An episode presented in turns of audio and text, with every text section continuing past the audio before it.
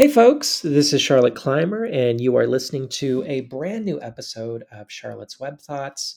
This is the audio slash podcast version of the actual Charlotte's Web Thoughts on charlotteclymer.substack.com.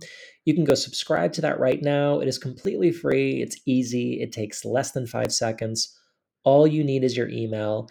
I don't spam, and it helps me out immensely, so please consider joining charlotteclymer.substack.com. Before I continue with the blog, uh, I want to point out that I'm recording this in a rather busy office environment today, and so there is some background noise. Just ignore it. This will be quick, only five minutes. I joined the board of LPAC, uh, that is the Lesbian Political Action Committee. Um, it was reported by Orion Rummler for the 19th News, uh, a wonderful journalist, and you should definitely follow his work. Uh, it happened not too recently. Uh, earlier this year, I had been considering the launch of a political action committee specifically dedicated to supporting trans and non binary candidates for office. And I might still do that. But not long ago, LPAC, which is an organization that was launched in 2012 to support queer women running for office, reached out to gauge my interest in joining their board. Now, this organization has been quite successful in their mission. Last month, 15 of the 20 candidates endorsed by LPAC won their races.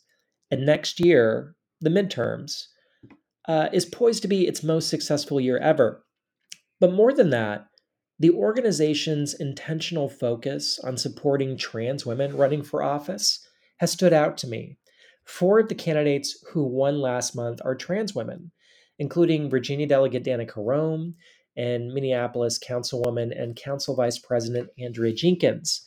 So when Lisa Turner, LPAC's executive director, met with me to discuss her vision for the organization, I came away deeply impressed and motivated by her desire to realize a future in which all progressive queer women have the resources they need to run for office.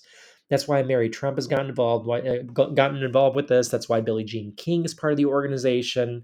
Uh, it's why Rennae Stubbs is part of the organization. Hillary Rosen, all of these amazing queer women are part of LPAC because we know what it's going to take to get this done.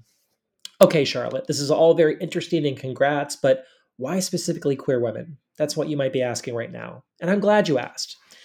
It should come as no surprise that American elected officials, in the aggregate, don't really share similar backgrounds with the constituents they represent.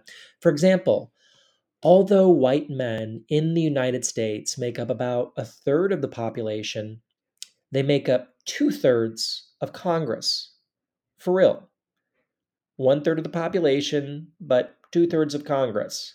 Now, there are so many wonderful progressive white men fighting the good fight in elected office, but the lack of space for marginalized communities in positions of power continues to be an enormous problem.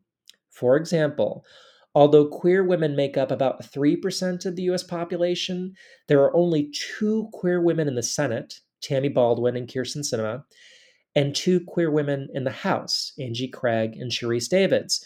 So out of 538 seats in both chambers, queer women hold less than a percent. That's far less, of course, for queer women of color. Were it not for Representative Davids, there would be no BIPOC queer women in Congress. Think about that. I don't know about you, but I think that sucks. I think it's the opposite of our vision for a government that ensures adequate representation for all people. So that's why I've joined LPAC, and it's why I'm going to make three requests. Number one, if you're not already following LPAC, do so on Twitter and Facebook. Uh, the Twitter handle for LPAC is simply Team LPAC, uh, Team LPAC. No underscores, all lowercase. Go follow Team LPAC on Twitter. Only takes you a few seconds. Number two, please donate to LPAC, even if you only have five bucks to spare. That helps. Seriously, just donate a cup of coffee. It matters. Every dollar helps elect queer women. And here's an extra incentive if you donate $100 to LPAC, email me your donation receipt, cmclymer at gmail.com. That's my email. And we'll set up a time for a friendly chat over the phone or Zoom. That's fun, right? If you're a queer woman, uh, excuse me, if you're a queer woman, run for office. If you know a queer woman who should be in elected office, ask her to run. Get involved with our organization. We want to support you.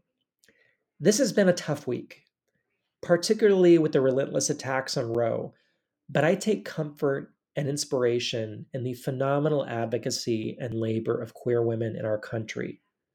Queer women fight for everyone.